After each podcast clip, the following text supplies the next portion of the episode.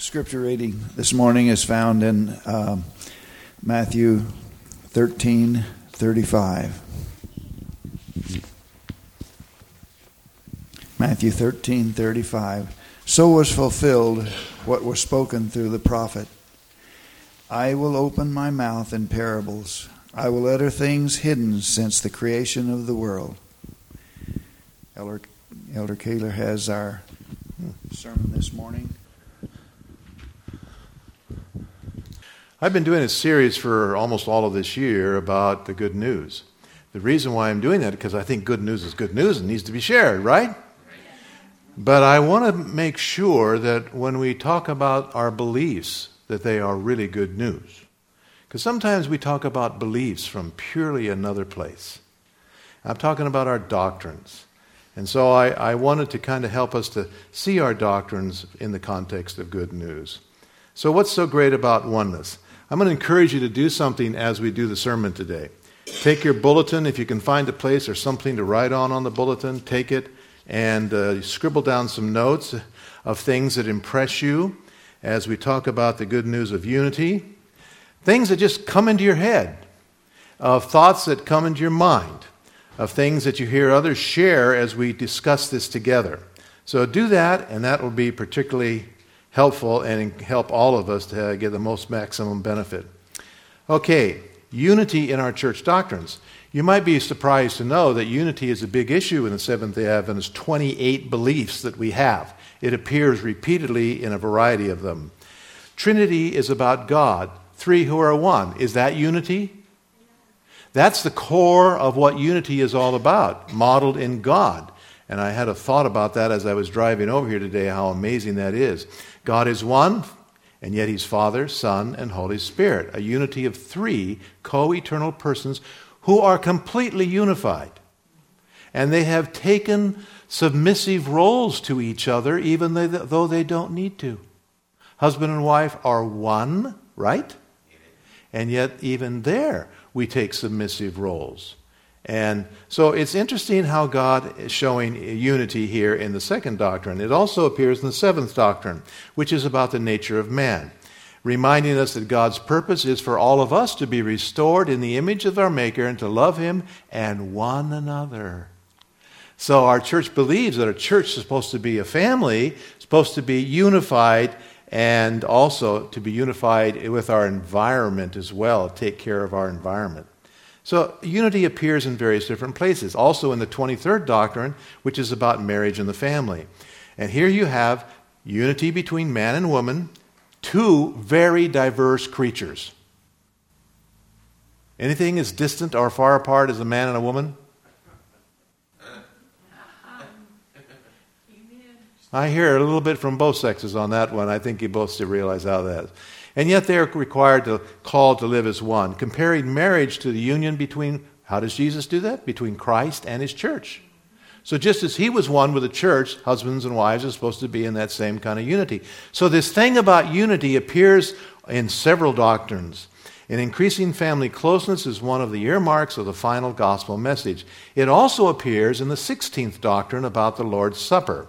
It reminds us of Christ's willingness to serve one another, and that's what we do. We actually get on our knees, those of us can, before one another, and that builds a sense of unity. So here is a church who has one, two, three, four, and even, get the little symbol there, five doctrines. Five of its doctrines talk about unity, the 14th doctrine. Unity in the body of Christ. The church is how many bodies? One. Can you think of any more diverse church than the Seventh day Adventist church? In every place around the world, people that are so different, have different ideas, different value systems, different cultures, all of that stuff are called to be what? One. Every tongue, na- a kindred, nation, and people. Race, culture, learning, nationalities, and differences between high and the low and the rich and the poor and male and female, those things have caused wars. And now God is calling his church to model what? Oneness. And so this oneness is very equal. We are all equal in Christ. We are one spirit is bonding us into one fellowship and with one another, and we are to serve and be served without partiality or reservation. And through the revelation of Jesus Christ in Scripture, we share the same faith, same faith. If you share the same faith, that will build unity, oneness.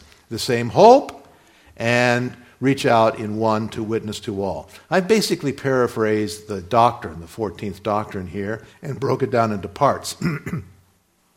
this unity has its source in the oneness of the triune God, always coming back to that the oneness of the triune God.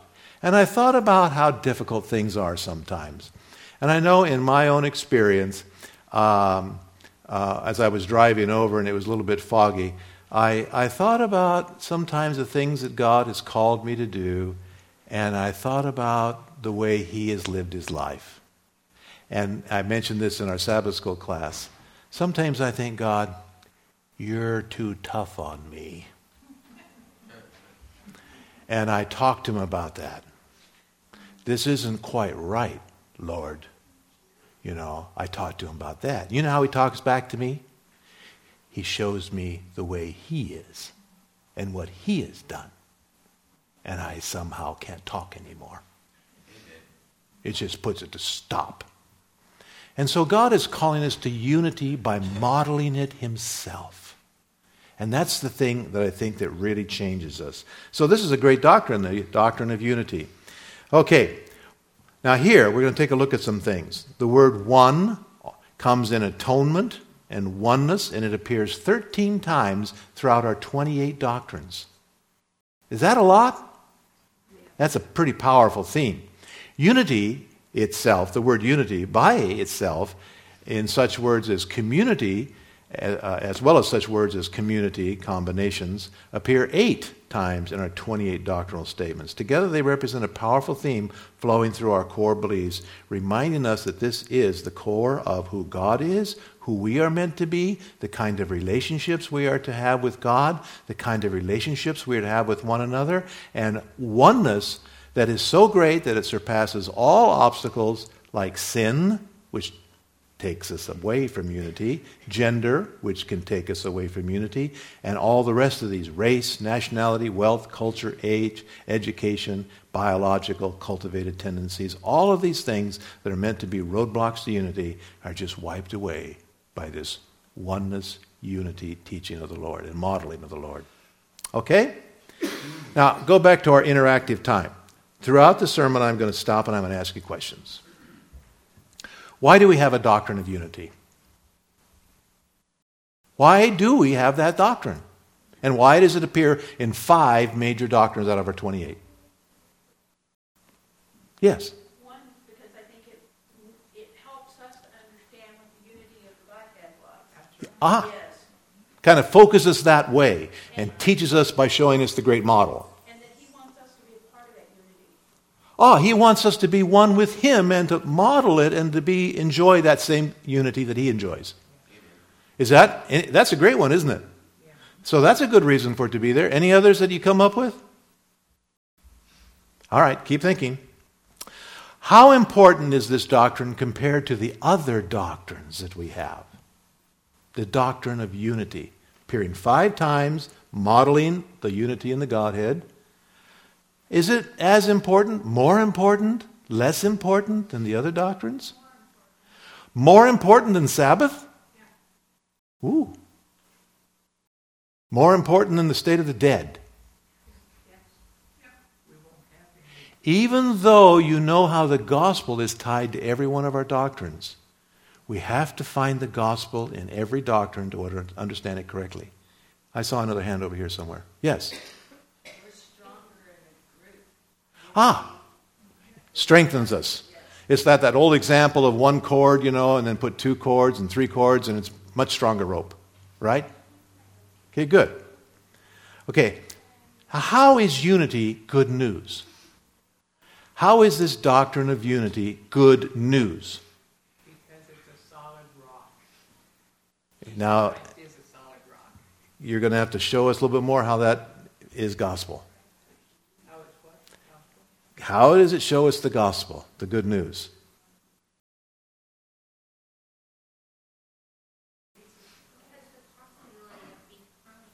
Say it a little louder. Becoming one? Okay. It okay, I can see it in the sense that this is good news because God is offering us something that will take us to a very good place. Every human being is built with a desire for relationship. The, the, probably the, one of the most significant re, uh, findings of research in today's science today is showing that every cell of the human body is craving connection. Everyone. That's probably, and the mind too, is craving connection. Therefore, God has built us with this need for unity, and the doctrine is taking us to where He's designing us to be. Right? To satisfy all of those cravings, you know, so we don't need anything else to substitute. Right? So if we find oneness, it's good news simply because it satisfies us in so many ways. Is that good news? How else is the doctrine of unity good news? A purpose. And it's kind of a real clear purpose, isn't it? And so, in, in, in, for many, many years, my purpose was to making sure that everybody knew that I knew all the answers. and since then, I grew up. And now I am more interested in listening to people and somehow connecting with people and to hearing what's in their heart. So it's a whole different focus, you know. And yes. When we have oneness, we also need, you can't have oneness if you don't know about each other. Uh huh. And so, in order to really truly have oneness, we have to be really connected to each other. Do you think we can do any of the other things that the doctrines require without uni- uh, unity? Can we do evangelism? No. That'll fall flat on its face if people can't see that in us, right? Unity in us, right? Can we, can we model any kind of love without unity? No. Right. Are we going to have a huge amount of conflicts in our lives without unity? And it humbles us. So there's a lot of things. Okay, you're doing the right thing. Okay, the theme of this series has been on the good news, and here are the things that I've been talking about. Only as we see and understand them in the light of our doctrines that they are gospel, are good news, are they of any value to us. Part of that, I think, Paul's statements that they are just clanging cymbals, the doctrines will just be clanging cymbals if we don't see how they're good news and how the gospel is there. And otherwise, if we can't find that, our doctrines can even become worse and they can kind of one upmanship. You know, I'm better than you. The gospel draws, inspires, and uplifts people, yet rarely do I hear our doctrines presented in this way. It's even hard to see them that way because nobody has taught us to think of them this way. Unless presented as good news, they are of no benefit to us or others. And the doctrines should not put forth fear or self consciousness or condemnation or, or even pride in our heart.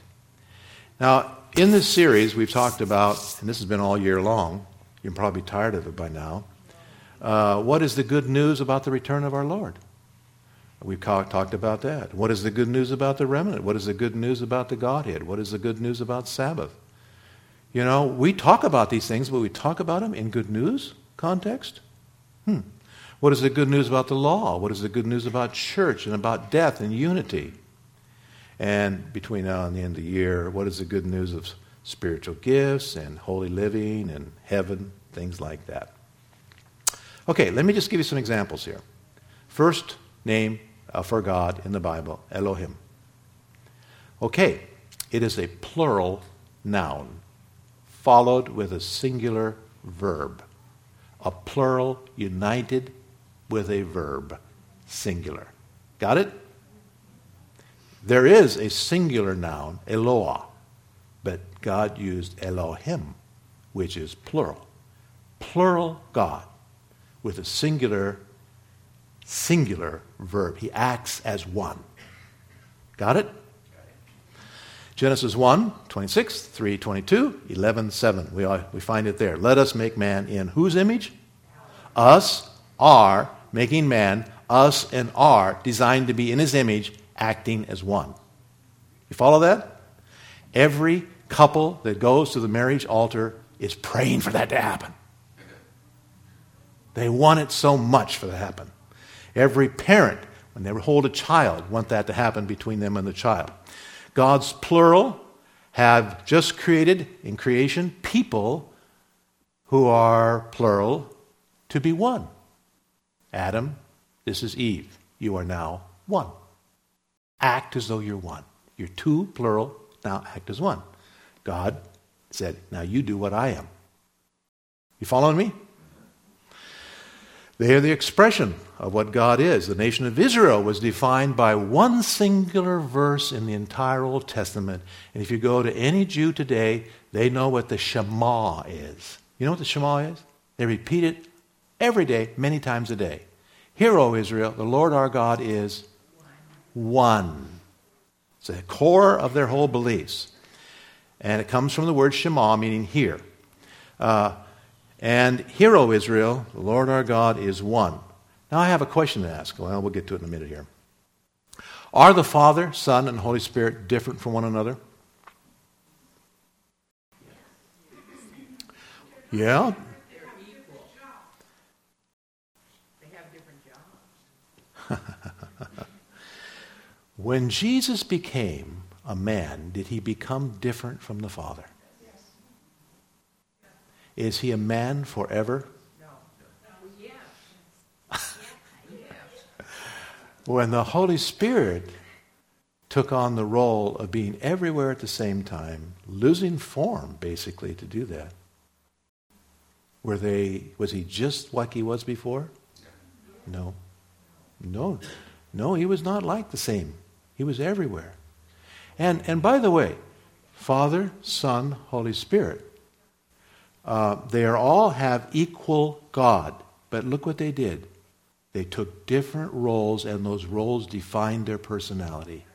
And the giftedness that they had was for those roles. And another one with the Holy Spirit. You see that? People don't really take in the significance that. They think that they're still just, they don't realize the distance. Let me just ask you this question. This is a trick question. It's not a trick question, but it's gonna, you won't be able to answer it.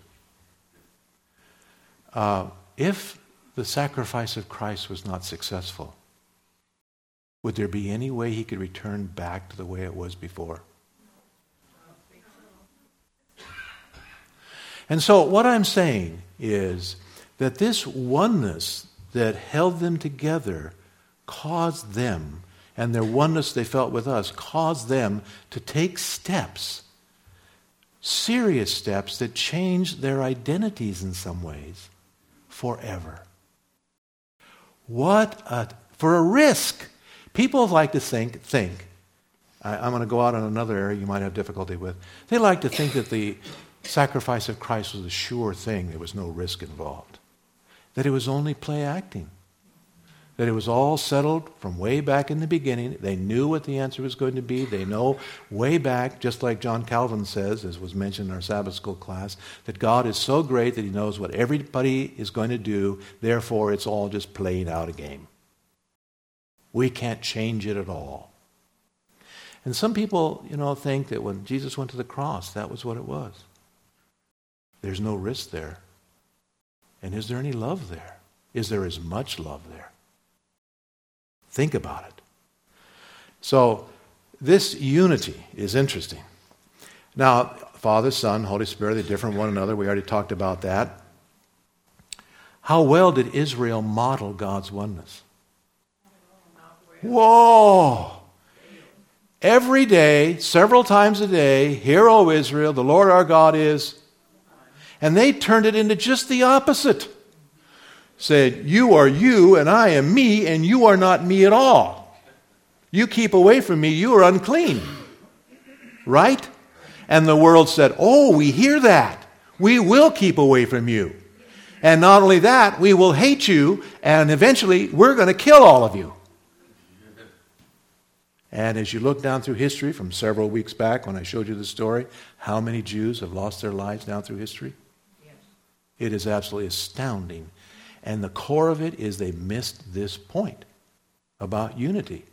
Seventh day Adventists, by the way, will suffer the same fate if we don't get the good news about unity in our lives. It's something that we have to do. The model is God. Well, here is an apt picture that describes politics today. Considerable portion of the $6 billion that we need for a lot of good things in our world today, our country, how many people can you put to work? $6 billion spent on advertising hate. Would you call America a place of unity? No. Boy, I couldn't want to. I wouldn't want to live in one of those swing states where you know where it's all around 24 hours a day. You can't live without seeing this. You know, we're taken back to days of you probably don't remember because you're not old enough when there were this uh, these gang of people in the Senate that was going out and trying to chase down people and find every cause they could to bring harm to them. House of Un-American activities. Today, religion is becoming synonymous with what? hate. You, I didn't expect to hear what you said. That is pretty profound. And I said, my response was, the church is going to lose its tax exempt status because anytime a church does that, they could lose their taxes exempt status. We have to be very careful as we, what a church, what we say. What about this sad story? Malala.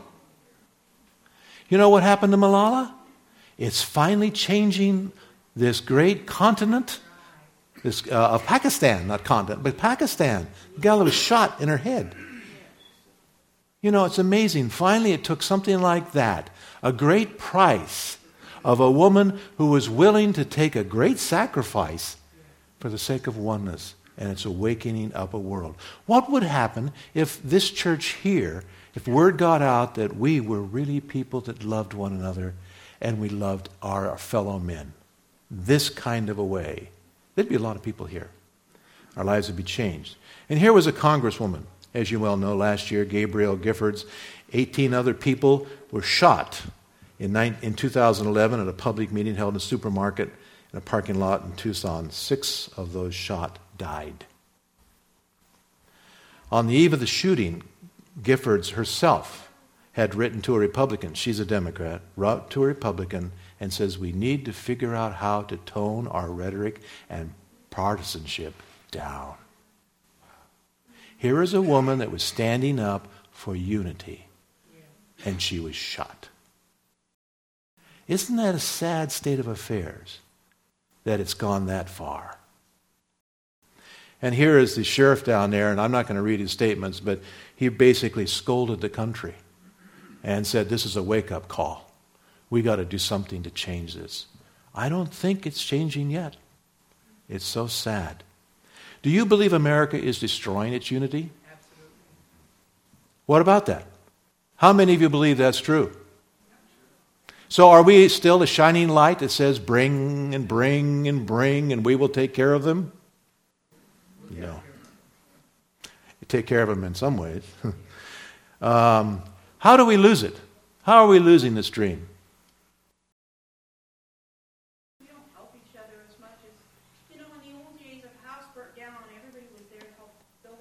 Yeah. Today, when things like that happen, it's like, oh, you know. So, just as there was with God, when he wanted to have mankind represent him in oneness, it cost him dearly to do that. And, and I am telling my wife, and she's telling me, you know, that's exactly what the Lord is teaching us. And the things that we are to do, it's for the same model. What he did, we need to do. And not try to look at all the reasons why we shouldn't do it.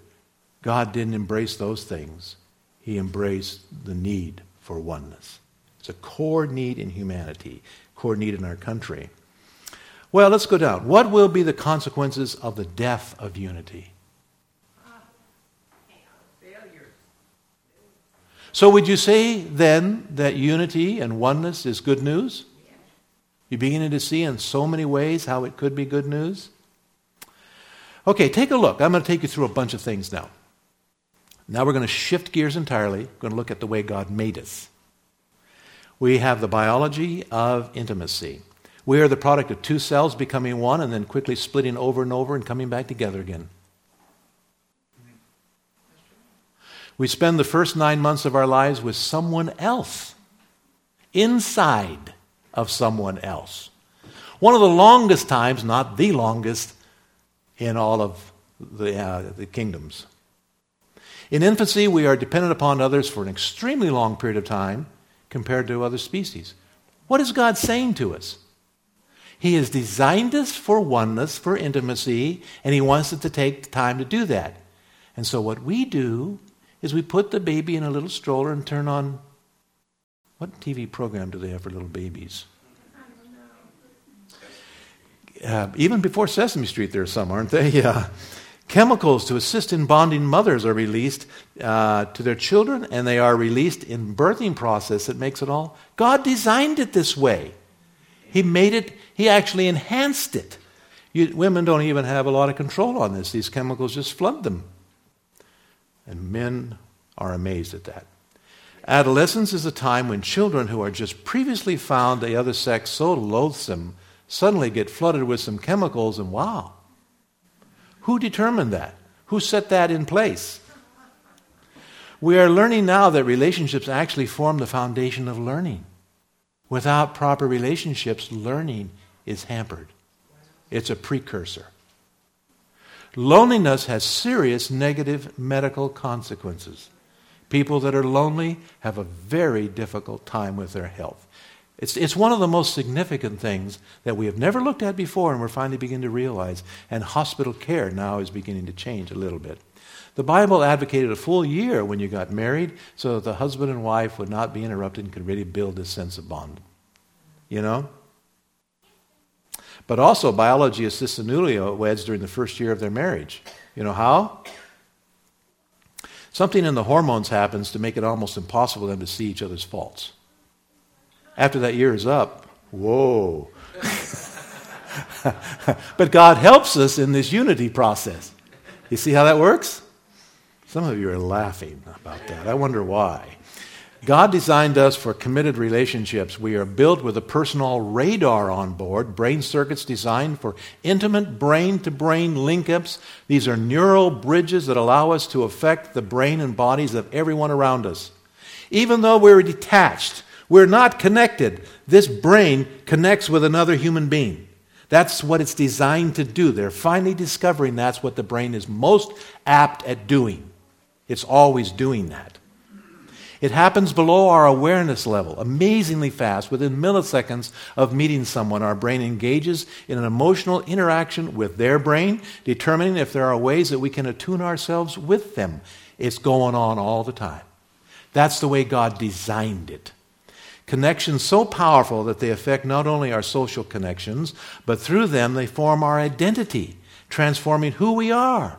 The brain actually, in brain talk, talks, connects, and so forth, and we transform ourselves. We all experience that, but we didn't realize the brain is programmed to do that. It happens automatically. Hormones and neural networks of the brain get lined up together between us and others. Just being in proximity to one another is a form of creation because in relationships we change each other. Isn't can you say amen to that? Amen. Who designed all that? All right. We're designed for oneness. All other biological systems from our lymphatic to our spleen many mainly regulate their activity uh, in response to signals re- emerging from within the body, all of the other parts of the body. But the brain is different. Continually, it attunes itself and becomes influenced by the internal state, state of someone else. Isn't that amazing? The brain does that. I get in connection with you, you get in connection with me, and immediately our brain is at work, talking to that other brain, getting all the signals. We show who we are by little inflections and little movements of the eyes, whatever it may be. And these are the clues that enable us to see inside and the responses. They're giveaways. And the brain, and also we get messages that maybe are just intuitive that happens. It's amazing how that is. Repeated experience with others sculpt, shape, and size the number of neurons as well as the connections in our brain, being chronologically, excuse me, chronically hurt and angered or being emotionally uh, nourished by someone we spend daily time with, with over the course of the years, refresh, refashions our brains. I hope you got that. I kind of stumbled over that. Before we know why, we have already made up our minds whether we like that person or whether we will open or be closed towards them. And when the brain does that, once that's kind of a, an amazing thing happens. There are these cells in our body that, uh, w- that have a little gateway, a doorway that allow entrance into the cell to change the structure of that cell or to be to remain locked. And they've wondered how come people get sick? Because is it because they've been exposed to some kind of a sickness, a virus, or you know, bacteria or something like that? And then they, they wonder, well, that can't possibly be so because you can take two people and expo- expose them, and one person won't, and one person will get sick. And it's that little gateway inside of the cell that says open, be accessible, or closed, not accessible. There's no way it can open unless that little cell, that little opening of the cell is allowed. And when it, when it opens up, it actually changes the cell and allows it to be refashioned. That's the way God designed us. It's just amazing how that is. And so we have this tremendous ability to be actually become different people. Born again. Anyway, if we have determined they are safe, they can be trusted, certain cells in our brains are programmed to take them in, to literally become one with them, before we have even discussed such things as theology and beliefs and ethics. And you know that's true. People look at you, and if they think that they can trust you and they admire you and they love you, they open up and allow themselves to be remade. That's it. And so that's how you do evangelism. Not through the news, not through the radio, not through TV. It's this amazing gift that God has given us right here. Relationships no longer can be considered as something detached. They transform our biology, forcing us to take greater care of how and whom we choose to live our lives with. Now, I'm going to go a little bit longer on this. Are you getting the point? Yes. Are you appreciating the point? Okay. Matthew Lieberman, uh, founder of Social neuroscience, which is an amazing thing, how our social connections change our neurons, from UCLA conducted that the brain concluded that the brain's default activity, what it does automatically without even needing to be prompt, uh, when anything else is going on, seems to be just mulling over relationships. Reviewing our social lives seem to be its favorite downtime activity. By contrast, the parts of our brain that make logical, abstract, judgments right up here that we talk so much about, this frontal lobe up here, you know, where it's so important that we have all of these judgments take place. That has to be revved up each time in order to do its work. This other part is engaged all the time. So people are going to make decisions about you and whether you're right or you're wrong about everything, your beliefs and everything else, even before you talk. 20 years ago, help me with that name, Giacomo, Giacomo Rizzolatti. Did I do that one right? Discovered a super fast neuron called he called mirror neurons. They fire as we watch someone else do something and they actually map our brains identically. This hyperfast system of emotional communication deals just in raw feelings, allowing us to feel with someone else. What happens is we see something happening, and this is children are amazing about this. The little ones, you know, they watch something, they just watch it. They don't have to practice, they just watch it. And these neurons, mirror neurons in the brain, big ones are able to absorb what they see and they master it just like that. It's just amazing. We wouldn't be able to do what we are designed to do as mankind without the ability to have that. And so it's quite amazing. They're called mirror neurons. Now, these things are not uh, obviously accurate. You know, not everything you see is good to see, you know. But a slower path would be to go through the frontal lobe, which double checks and criticizes and evaluates and all that kind of stuff, and looks at intention and reason and all those kind of things. Uh, but that takes reflection and thought. That's what God does with me when I'm driving, you know, just starts talking to the frontal lobe. But when I'm with people, this thing in the amygdala and the uh, mirror neurons, those are the things that are happening. And we need those conversations to make those two things come together. But by the time the message gets there, the emotional decision has already been made. Now, the Seventh day Adventist Church has by and large concentrated on which? The frontal lobe or the far more powerful and uh, ex- part of the brain where these mirror neurons are at, where these emotional connections are at, you know, the amygdala area. Are you seeing what I'm saying? Which does the Seventh day Adventist Church concentrate on? They concentrate on this part up here the frontal lobe, the reasoning, the judgment. And they try to teach our children, and the children learn mostly from that other part of the brain. And if we don't get back there and get connected in that area, it's, the battle's lost before it ever has a chance to work. You hear what I'm saying? That is physiology. And Jesus understood that. I'll talk to you about that in a little bit.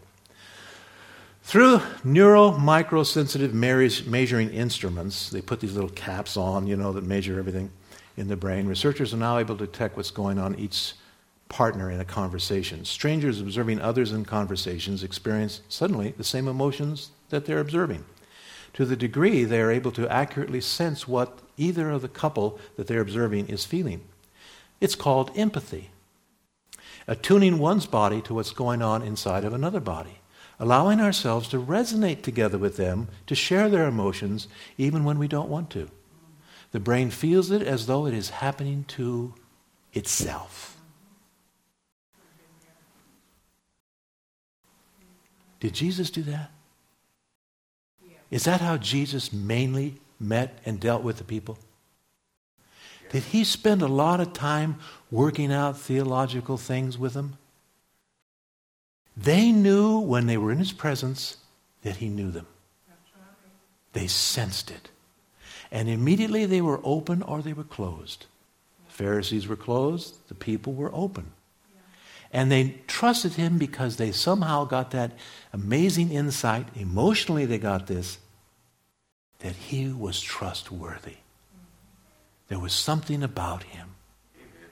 And it was so transformatory that they were, he was changing them before he said a word to them. And they were being changed at that time. That's not spooky. That is what life is about. That's the Holy Spirit working, as well as the way our bodies are designed. Jesus knew their thoughts. I have been amazed that since I have backed away from the frontal lobe and running my, my whole life on the frontal lobe, basically, and starting to learn to do some of the things that I'm talking to you about, you know, today in the sermon. I am amazed that I have that ability too. It's a shock to me. Because when I, sti- when I listen to people, I suddenly know what is behind everything that's going on. Every good counselor knows how to do that.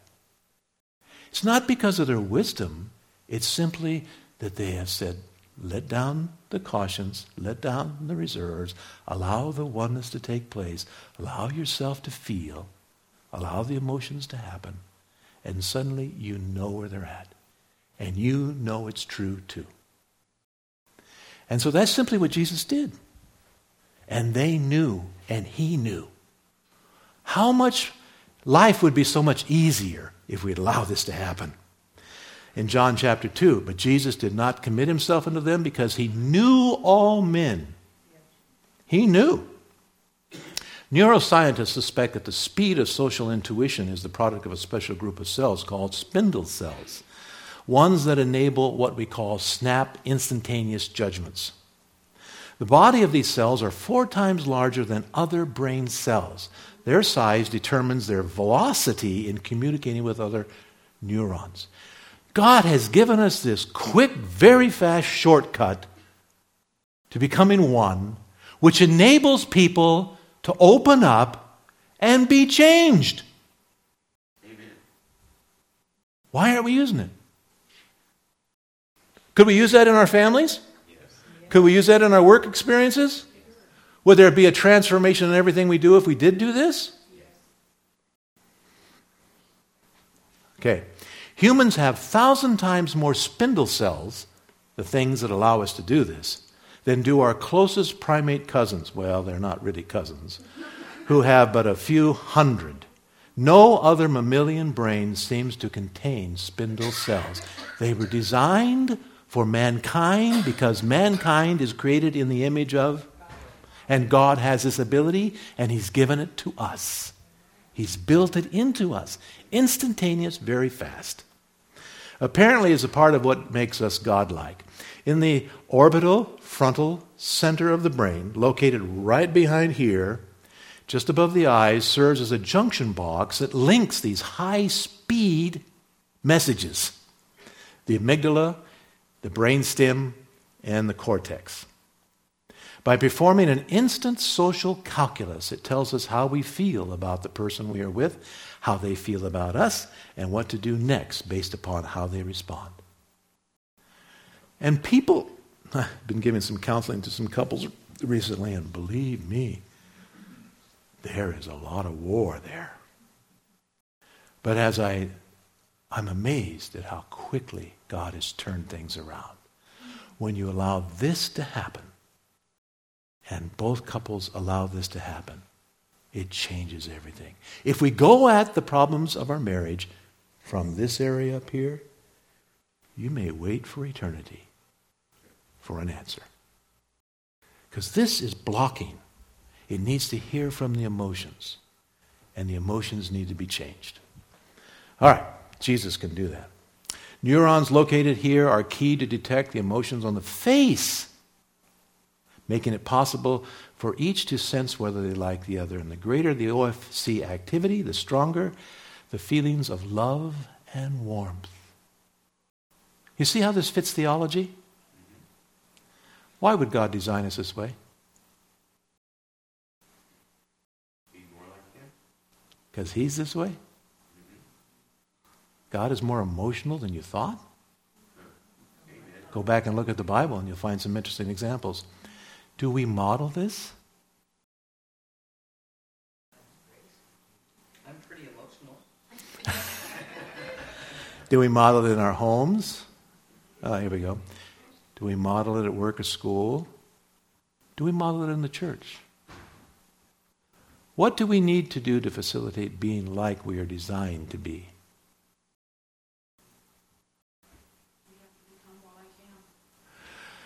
We have to say, this is truth. And we have to embrace it. And we have to recognize that God is this way and He's created us this way. And we have to seek it. When we leave ourselves open, then the cells respond and they can be changed, rewritten. Is it possible to be this way? Yeah, it is. Does this play a role in evangelizing the world? Yes. Oh, yeah. Is it good news? It's great news. So unity is what? It's huge, isn't it? Uh, within each of us are oscillators, neural clocks, that enable people to unconsciously synchronize movements, mannerisms, etc. Two people walk together, and within minutes they're pacing just exactly alike. Their movements match, etc. As soon as they stop, they, they get out of sync. It's amazing how this works. Watch it sometimes.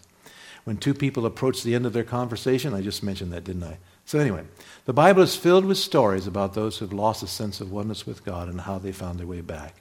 Job. How did Job find his way back? How did Job find his way back? I want to make this real clear. This is our closing right now.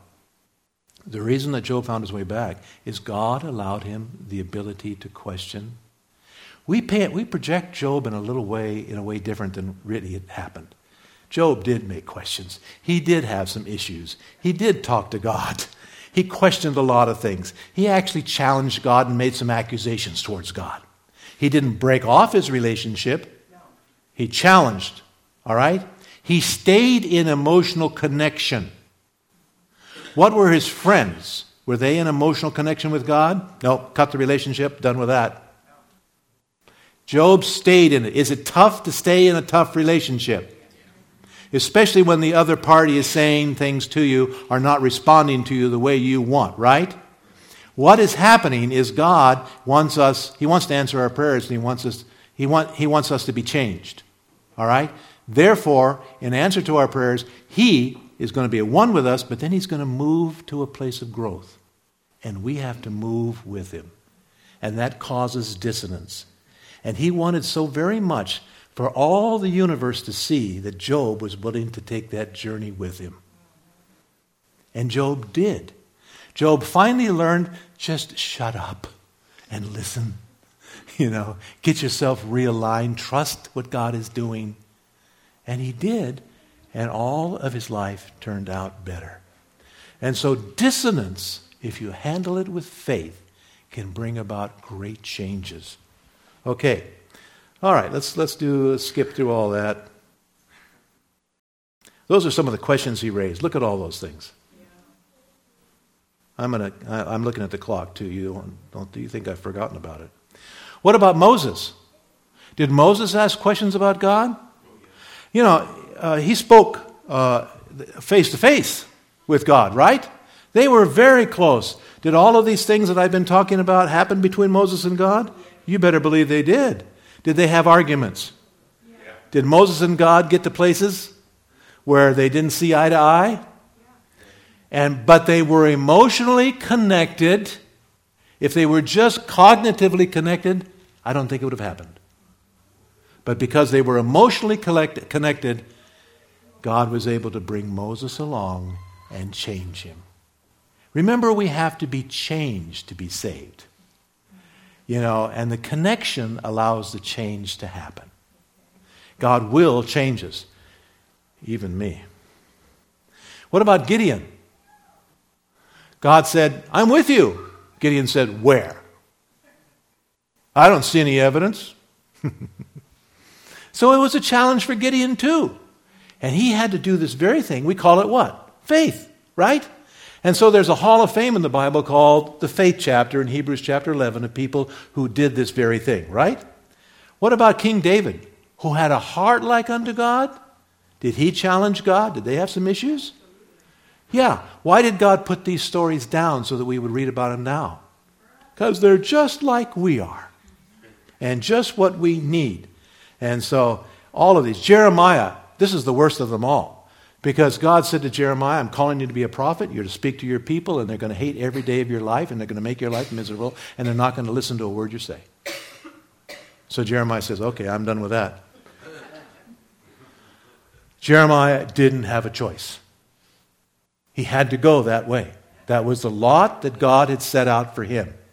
Was it a greater cost to him than God had paid for Jeremiah's salvation? So he was inviting Jeremiah to understand about God, to experience God in this process. And I'm sure God reminded him about that. And so suddenly, Jeremiah, even though it was terribly painful, and he really gets angry with God, and the language that Jeremiah uses against God is legal court language. I'm hauling you into court, God. And he's saying to God, if, if there is any righteous man in, in God is saying, if there's see, search and see if there's any righteous man in, in Jerusalem. And God said, and Jeremiah was saying, well, let's extend that search into heaven. Because he was really upset with God.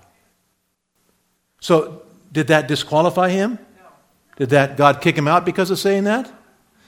Because Job had, Jeremiah had to ask those questions in order for God to teach him and restore the oneness. Not like Job's friends who just turned it off and said rejection. So, it's hard work. 31 times in the Old Testament, God is charged with bringing evil. Five times he's charged with planning evil. 13 times with pronouncing evil. Four times with doing evil. And three times with repaying evil. Oh, my. Well, that's where we're going to end. You get the point? So is unity good news? To get good news, does God have to do some pretty drastic things and bad things to us? Do we have to believe that He is taking us to some place good? Even though we don't understand that? Are we allowed to voice dissent? We're not allowed to break the relationship. Everybody on that? Once the relationship is broken, what happens? No longer are those cells going to pay any attention. No longer are they going to hear.